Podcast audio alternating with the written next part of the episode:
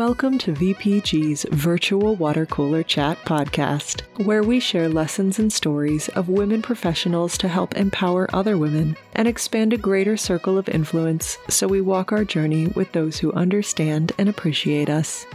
Today, we'll chat with patent attorney Kara Specht. Kara focuses on patent litigation before district courts and before the International Trade Commission. Her practice covers a wide range of electronic and electrical technology areas related to computers, consumer electronics, and computer-implemented business methods.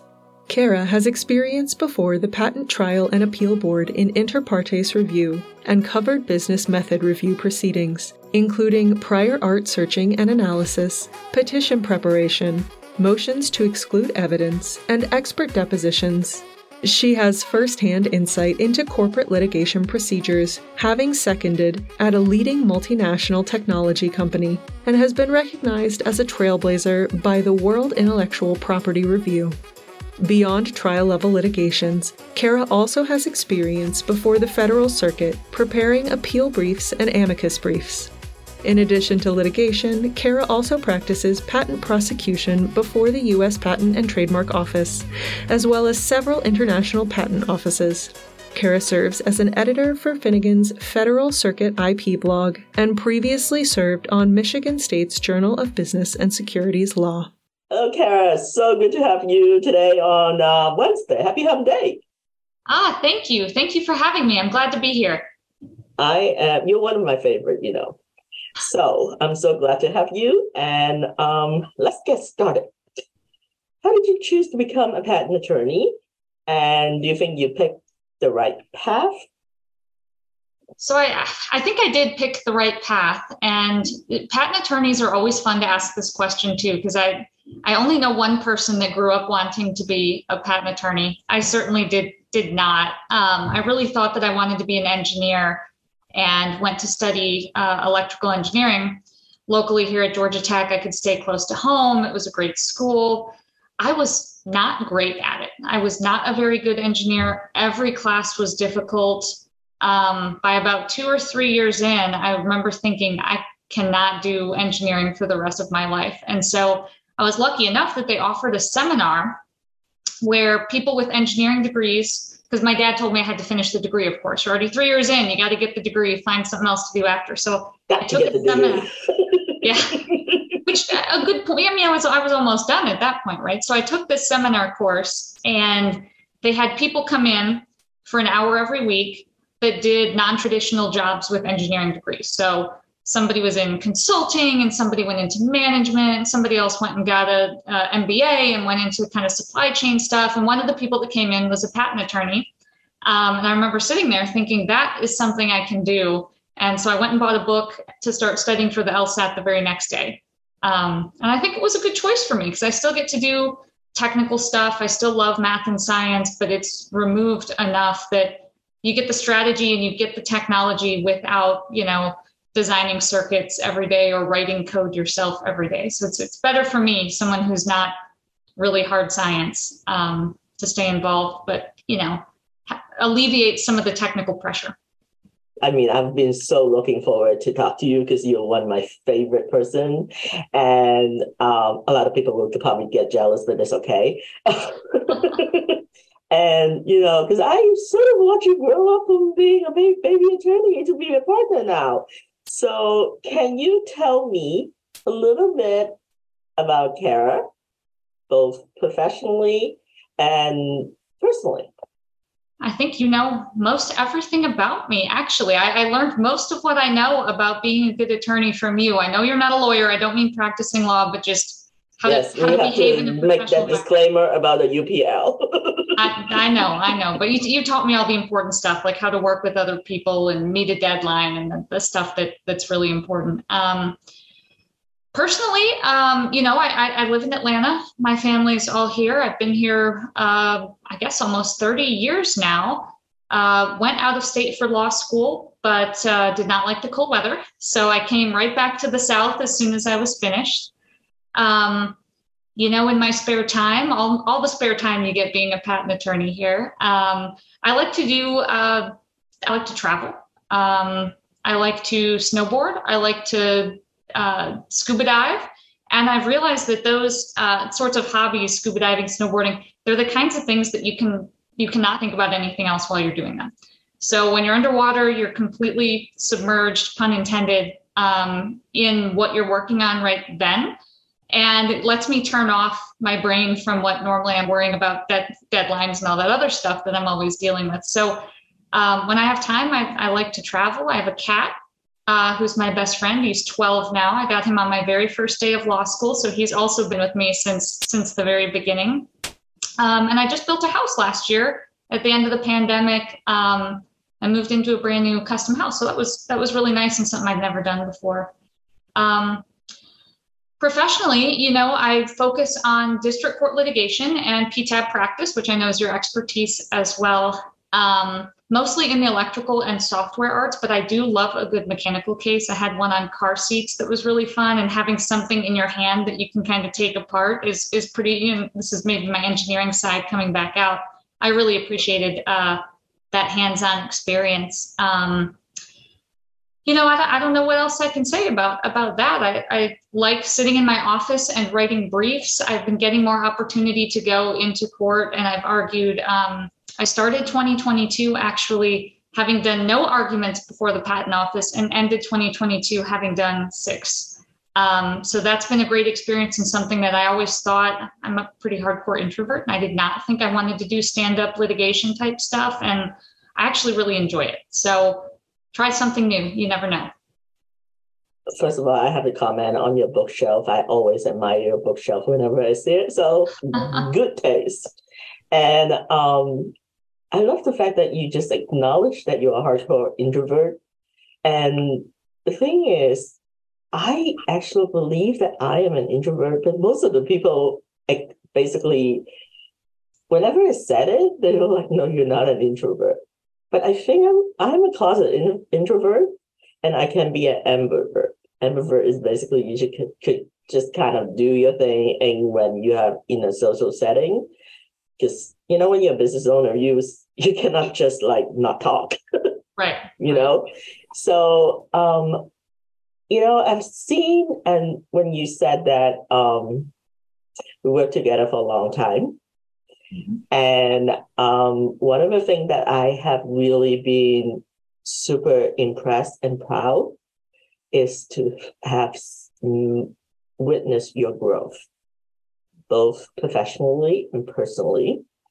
And I have actually, during the Thought Leader Conference at the P T A B bar, I think back in October, and uh, at the U S P T O, you were at a panel. And I remember I was sitting at the table and just being so proud. I'm like, that's my Kara. I'm just Thank claiming you. ownership now. My God. uh, you can. You're allowed to. You definitely are. So tell me, from the time that you were a baby attorney, and I hope that you did not like, this was not a sign of disrespect. It's just that I it's a terms of endearment. And um, from the time that when you were inexperienced to the time that now you are in a position to mentor the next generation of young attorneys, women or otherwise, what are some of your thoughts?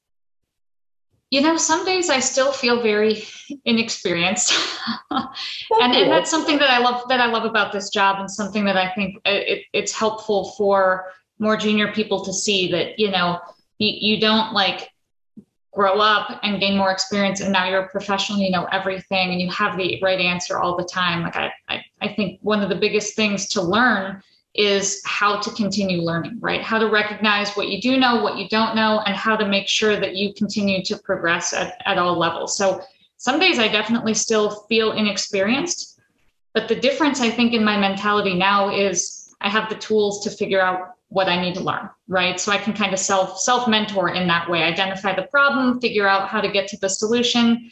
And, and I try to, you know, mentoring is not just, you know, brain dump everything you know on somebody more junior so that they learn everything you know, right?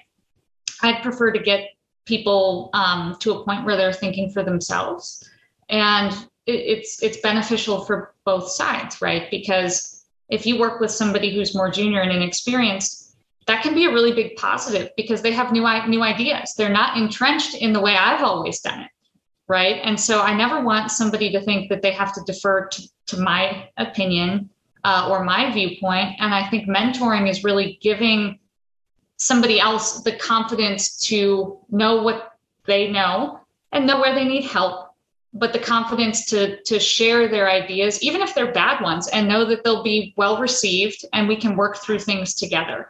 And that's the, the confidence, I think, is what really has helped me over the years. Um, I don't know if you can think back to when we first met and I didn't know what to do. I'd call you every other day, like, Ashley, help. I don't know how we file this. I don't know the formatting. I know all those things now, but I have the confidence to, you know, play outside the, think outside the box and, and play with the rules a little bit and come up with some really creative solutions. And allowing somebody more junior who might even have better, newer, fresher ideas to have the confidence to share those and feel confident enough to speak up um, is is something big that I, I, I try to uh, try to draw out of people that I work with. How do you hold people accountable? Like, for example, mentorship or coaching, it really successful one anyway, the effective one, it really does requires an emotional connection. Mm-hmm. And sometimes, despite our best effort, people may, I mean, it's fine when people don't want to take like advice, but in the business where you are in, it's just not like, okay, well, I can mentor this person. And then in some cases, you may have very strong opinion because you know that certain, you know, path would probably lead to not such a successful outcome. So how far do you push for people to think for themselves versus guide them? That is a tough line to walk. Um, the first step, I think, is getting people to even try thinking for themselves. It's it's it's it's surprising to me, and I'm sure I was like this too. So I don't th- mean this as a slight to anybody that I work with, but it's it's difficult to get people out of the realm of, you know, especially as an attorney, it's not a methodical job. You, you you're not on an assembly line putting the pieces together. You don't write briefs or come up with arguments or positions by doing the same thing day in and day out. It, you're you're really being paid to think. When you bill your time, it's it's the time that you're spending thinking about things. That's where your value is. So getting people to think for themselves is a big first step. And I, you know, it, it's different with every person, but I try to go with the approach of give somebody the benefit of the doubt the first time. And, and benefit of the doubt's not really the right word, but give them the opportunity to try something themselves first. Arm them with a few tools, right? Send a sample, give a description, talk it through, let them try it from the beginning. What's the worst that can happen? It doesn't come out well? Okay, now let's guide. But maybe they'll do a great job, or maybe they'll think of something that you didn't think of, right? And once you have that, you know, a first written work product or first discussion of some ideas, now you can guide, right? You have something to work with, because if you're just guiding somebody in the abstract, they don't, it's not grounded. And so I usually give somebody an opportunity, send me your first draft, then let's walk through it together and guide from there, because I can provide specific feedback. I can give examples from my own work. We can talk things through together, um, answer any questions at that point, because I, I think I got to, at this a little bit with my first answer, but it's really hard to know what you don't know. Yeah. And until, so, you know, you can email somebody all day long and say, call me with any questions, call me with any questions. But if they've never tried to do something themselves, they don't even know what to ask. And sometimes I don't know what to ask. Um, and I don't know what to tell them because I don't know what they do or don't know. So having the groundwork of think for yourself, give it a go. And, and I, I think what's important is making sure that it's clear if what you send me is terrible, if your ideas are bad, I assure you they are not. It's the first step in a process and we're working together. Um, and that goes back to confidence, right? You have to give somebody the the kind of safety net of, you can try new things, be confident, send me your best shot. If it's not perfect, we'll work through it together, you know? I think that's so true. One of the things that you hit on is assumption. And also, we don't always know what we don't know. Mm-hmm. It's really hard. You know, we know what we know, but so there's a book called The Four Agreements. I don't know if you have actually read it. It's a small book. May it actually was very interesting. It was like, um, I think I went on an online Airbnb experience and I spoke with someone, and then it was so funny, each other word, and we were like both like blurted out the same author, but she was the one that recommended The Four Agreements with me, uh, to me.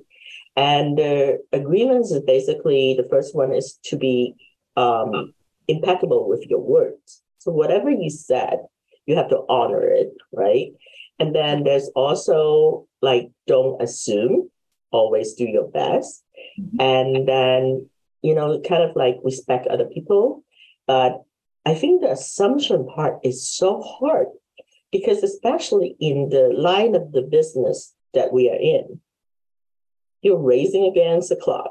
You know, you don't want to, like, even the most difficult question, I mean, sometimes very challenging questions, clients may, I mean, you have to be conscious and efficient about billing. I, and then, but like in terms of like, then you have your billable and that you have to complete.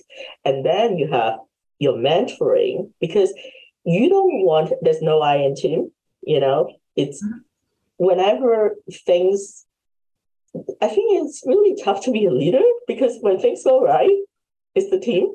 When things go wrong, it's a leader. Yeah, yeah. You know? So I think that it's a very difficult balance.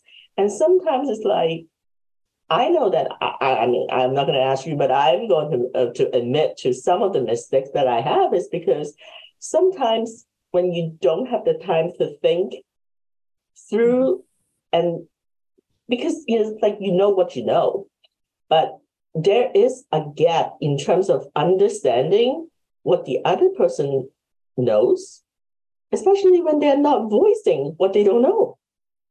So there's a whole chasm that you have to fill. And I thought that that is the most difficult and challenging for me. And I think that is something that turns into pretty challenging and fun for me at times. So I'm going to tell you a fun story. Okay. Um, you know, I have a couple of young women that I mentor, and most of the team are like, you know, women of various background and age and professions. And I have one that has super artistic, and she was the one that draw, like illustrated the animals in the, in the book, you know. And we have been working together for about like two years. And one of the things that she does is like, whenever I want her to do something, she will do it. She will never respond to me. And it drives me crazy because I'm like, I don't know how many times I have to talk to people about responsiveness. And It, you know, working with me, you already know that it's like one of my pet peeves. Yeah. Like, please just respond, you know, acknowledge. So I have actually had talk with her, and um, we have made some a lot of progress. But one one time that I thought that was really interesting is that I I was a workaholic, and you already know that too. So, so. when I asked her to do certain things, she did it, because I think that I knew that she has so much potential. So I gave her an extra challenge and she finished it. But after she finished it, I just assumed that she enjoys it just as much as I did. Yeah. Because I was like, oh, the challenge. Some people probably don't enjoy that challenge, but they will do it. And at the end of that exercise, it was so funny. I still remember. I'll tell her that I said this too. So, but um, at the end of it, apparently she was like, "Ashley, I have a request. Can I take a week off?" And I said, "What? What did you say?" She was like, "Can I take a week off?" Okay, request granted. But I didn't think you would work that much. She was like, yeah. My brain is kind of fried. And I was like, oh, you She's like, no, I have other circumstances. But that is something that I think the point of this is that I think mentorship, coaching, it's hard to be like really good friends at work because there is professional boundaries. But I think I applauded her for like speaking up because she's the last person that I would expect her to really speak up about the boundary.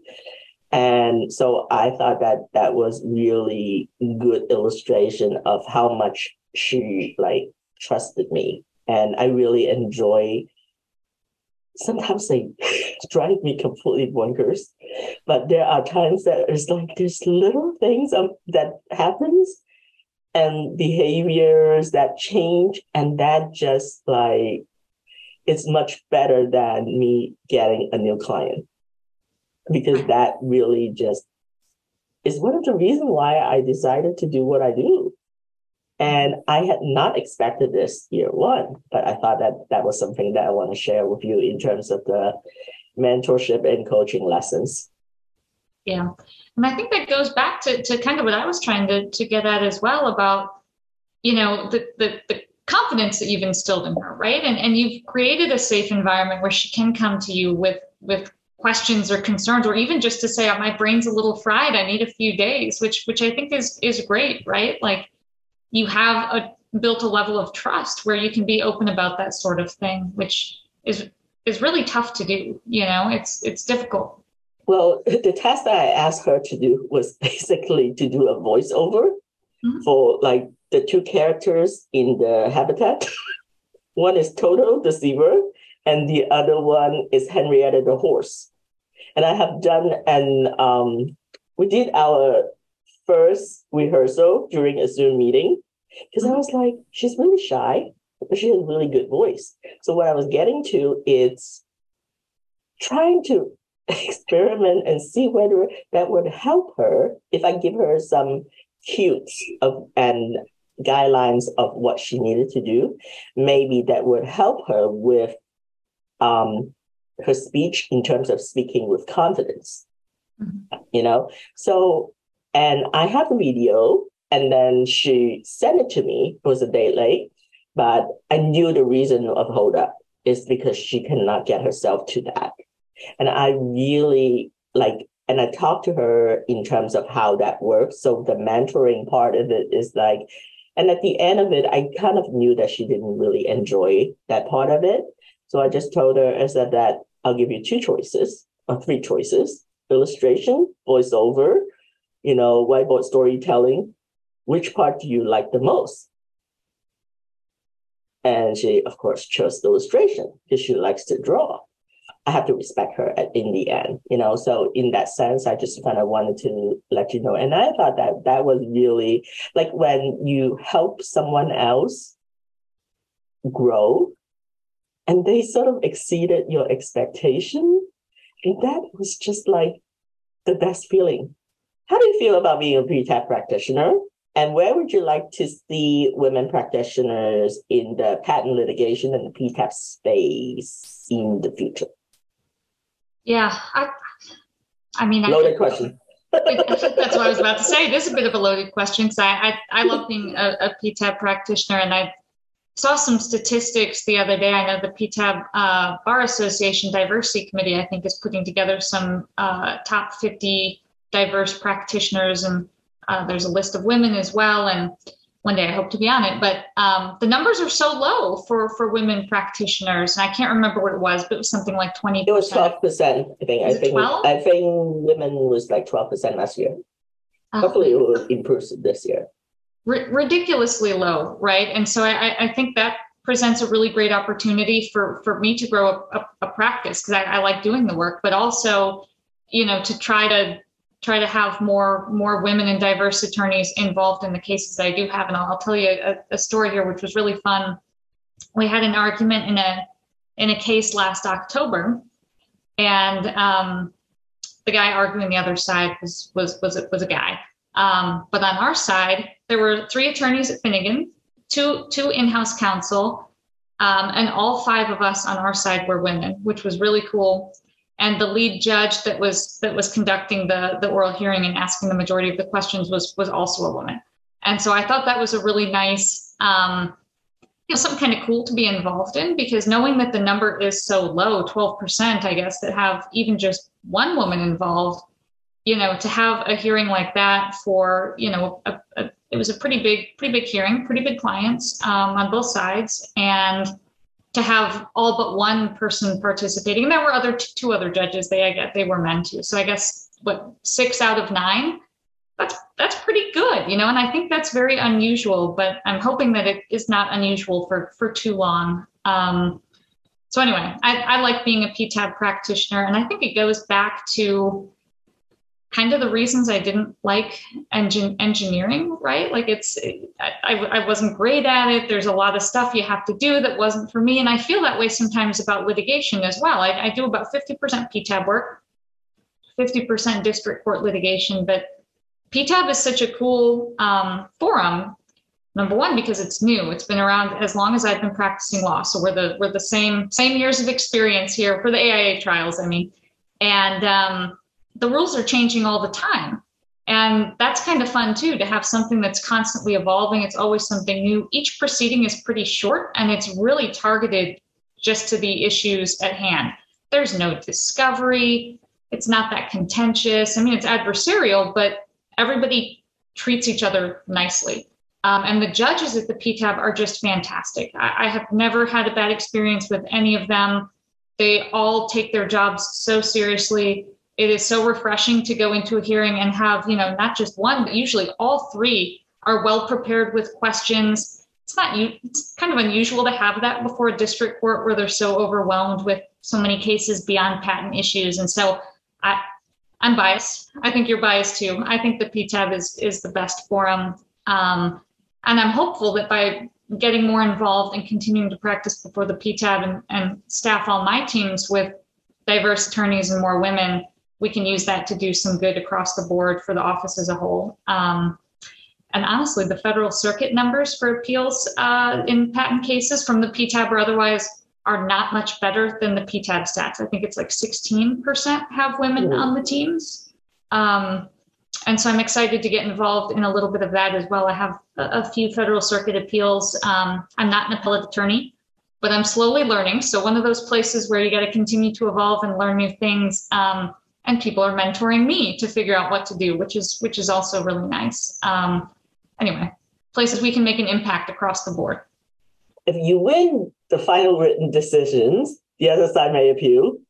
And if you lose, you might have to appeal. So at some point, it will likely go to a Federal Circuit.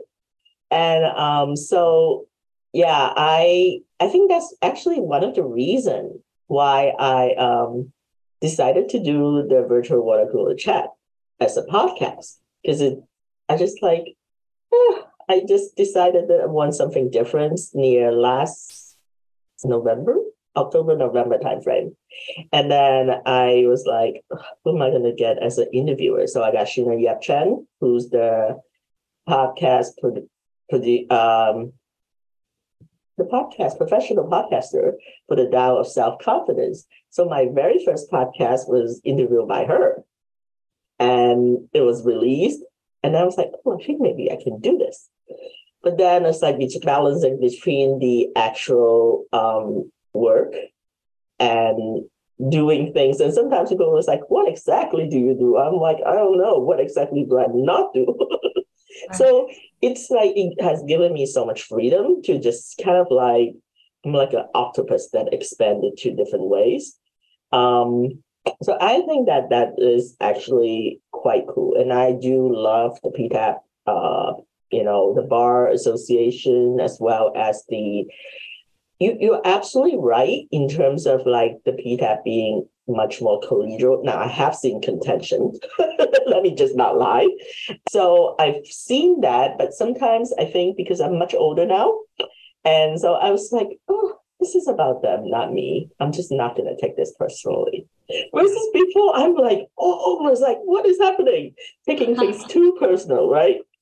So I think that's with age, hopefully comes with wisdom, you know.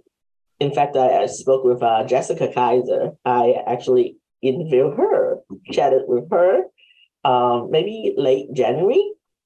And we got, we had so much fun chatting.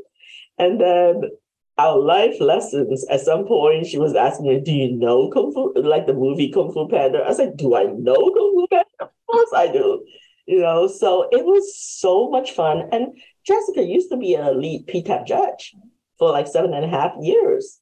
And like, in what, what, in what world can I actually just have such a fun time chatting with practitioners, successful women like you guys, and to just share their life stories? So what are some key lessons learned you would like to share with our audience? So um, I'm going to give you a bit of my generic answer here, but I hope it doesn't come across as generic. I, I have two two rules for, for myself as well uh, as, as anybody else. And I think that they, um, I think they apply to everything, not just work, not just, you know, if you want to make self-improvements, these are the places I always start. So rule number one um, is always show up. I had a law school professor, it actually was for patent litigation class, and we showed up on the first day, look at the syllabus, and the grade was forty percent attendance. And I remember somebody asking her, just showing up is forty percent? And she was like, yeah, that's how life is. Life is forty percent showing up. If you can do nothing else, just show up to wherever you need to be that day, or you can take it a little bit more uh, metaphorically and show up mentally, or put, you know, put in that bare minimum effort, and you're already forty percent of the way there. You're halfway there. So anytime I don't want to do stuff, and I said I was a hardcore introvert, I hate going to, uh, you know, conferences and, and things like that. I always remind myself, you just have to show up. forty percent of the trouble is just showing up. And once you're there, everything else falls into place a little bit easier. Um, so that's rule number one, show up, it's forty percent. Rule number two is if somebody offers you help or there's a resource for help that you can take advantage of, always do. It's kind of like the breath mint uh, rule. You know, if somebody offers you a breath mint, you have to take it. If somebody offers help, I'll always take it. Um, and and I, I try to do that as well, because it, if they're offering, it means that they probably have something that they want to share with you. And that's an opportunity to learn something new, or even just to have a moment to talk with them, or whatever it may be. You're never too good to ask for help. And if somebody is asking you if you need help and offering it, it's so easy to just say, yes, let me give you a call. Would love to get your thoughts on that if you're offering. And so those those are my two rules. Show up, always accept help when it's offered. And that's, I, I think that applies to, to everything. You know, if you're ever having a bad day, do those two things. It'll be a little bit better. So now this is sort of like a bonus question. Oh, man. Now get ready for the bonus. So okay. The bonus question that I want to ask you now, I am now your mentee. And what advice would you give me? Because you know me for some time now, and to to what to do what actually in life. Um, yeah, just basically, you and I have worked together for some time, and most of the time, and I do, I'm very grateful that you always give me so much credit, but please accept a lot of credit for yourself. So um I just want to let you know that. But I've seen so much growth in you, and we haven't really worked together for a long time. So I wonder, from a from your perspective, what are some of the things that you think that I would benefit from your sage advice? Or maybe just oh, any advice. You're you're a tough one to mentor, Ashley, let me tell you, because you, you don't need me. I, I look to you as a mentor, in fact. Um, but, he, you know, let me, let me, when, when you said you were going out to start your own practice, and I think you were a little nervous about it, if I remember right. And there was well, a lot I think of unknowns. That would be a normal reaction. yeah, yeah. And there were so many unknowns. And, and I just, I remember thinking that you were for sure going to be successful because you know your own worth and you have the confidence to value yourself like other, like, like you should be valued, right? And so I remember thinking, she's not going to have a problem because you have a great skill set. And I don't just mean your niche P TAB filings, although that's very you know, useful as well. And it's hard to do right, actually. Um, but just the idea of the way you are able to interact with people and get them to see the potential in you. And this this goes to, I'm going to get to the mentoring in just a minute, but I got to set the stage. Um, I think goes to the fact that you've been able to do so many things now that you're running your own company, right? You you do mentoring, and you have uh, the, the book that you've written, and you do a lot of writing. You have this podcast, and you still do the legal work on, you know, I'll say on the side, even though that really is your bread and butter, but it's. It's what pays the mortgage. Yeah, but you've used it as an opportunity to do other stuff that you want to do.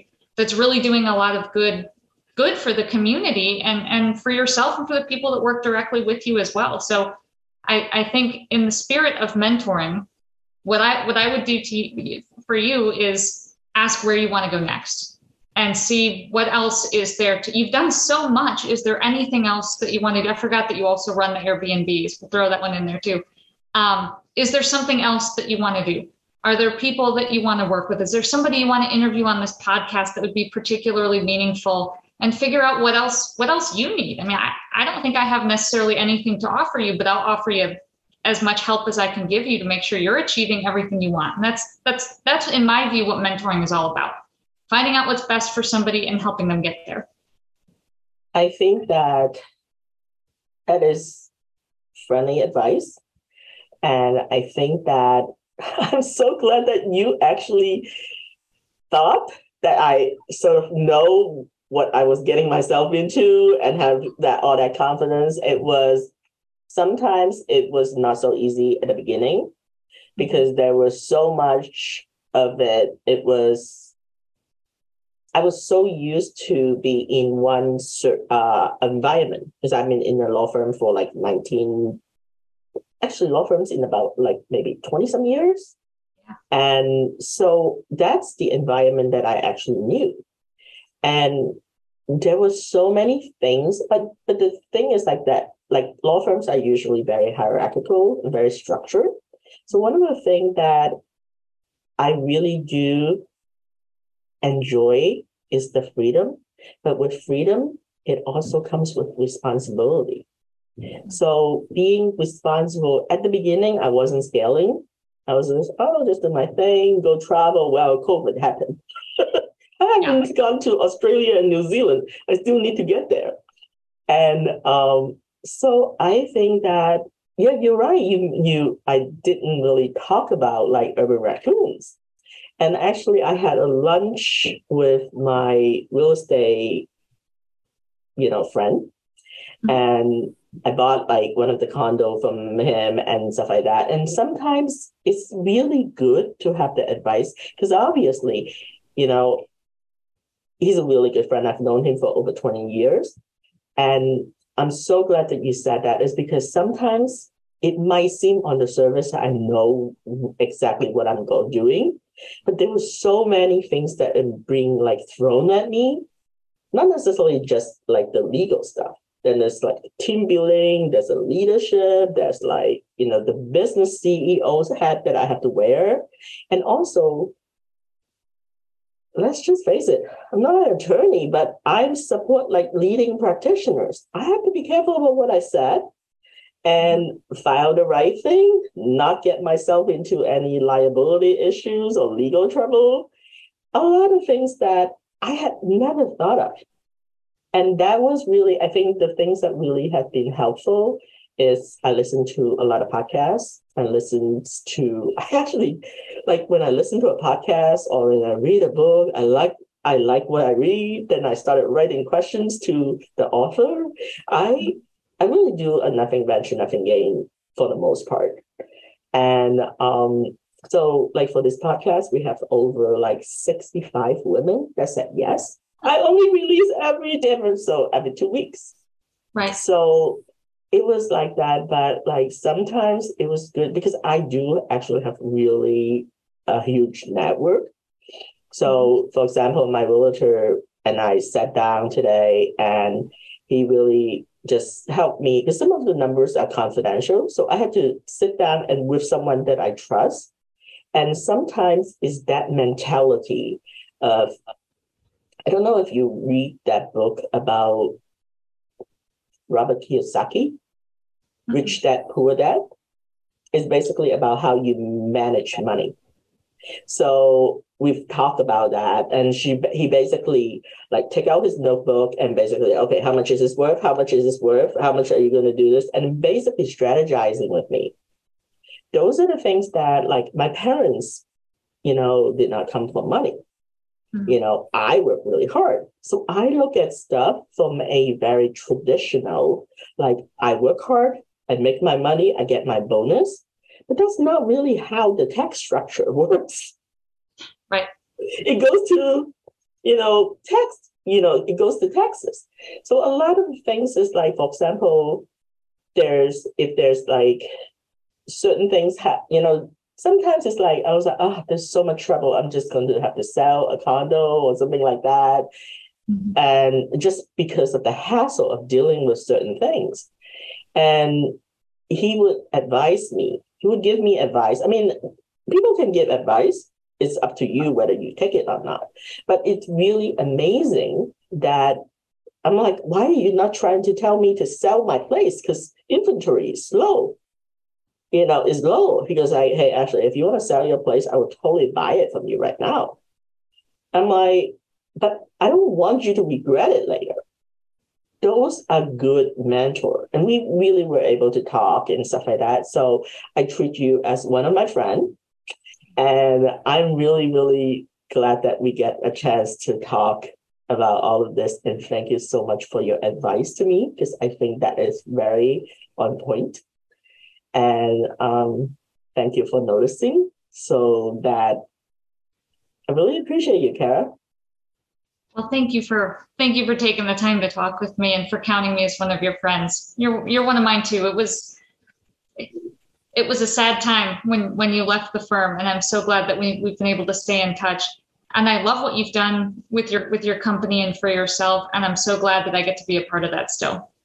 Of course, you know, I will always, I mean, I still remember. And whenever I tell my mom, I, I said, oh, yeah, I'm going to talk to Kara. Who's Kara?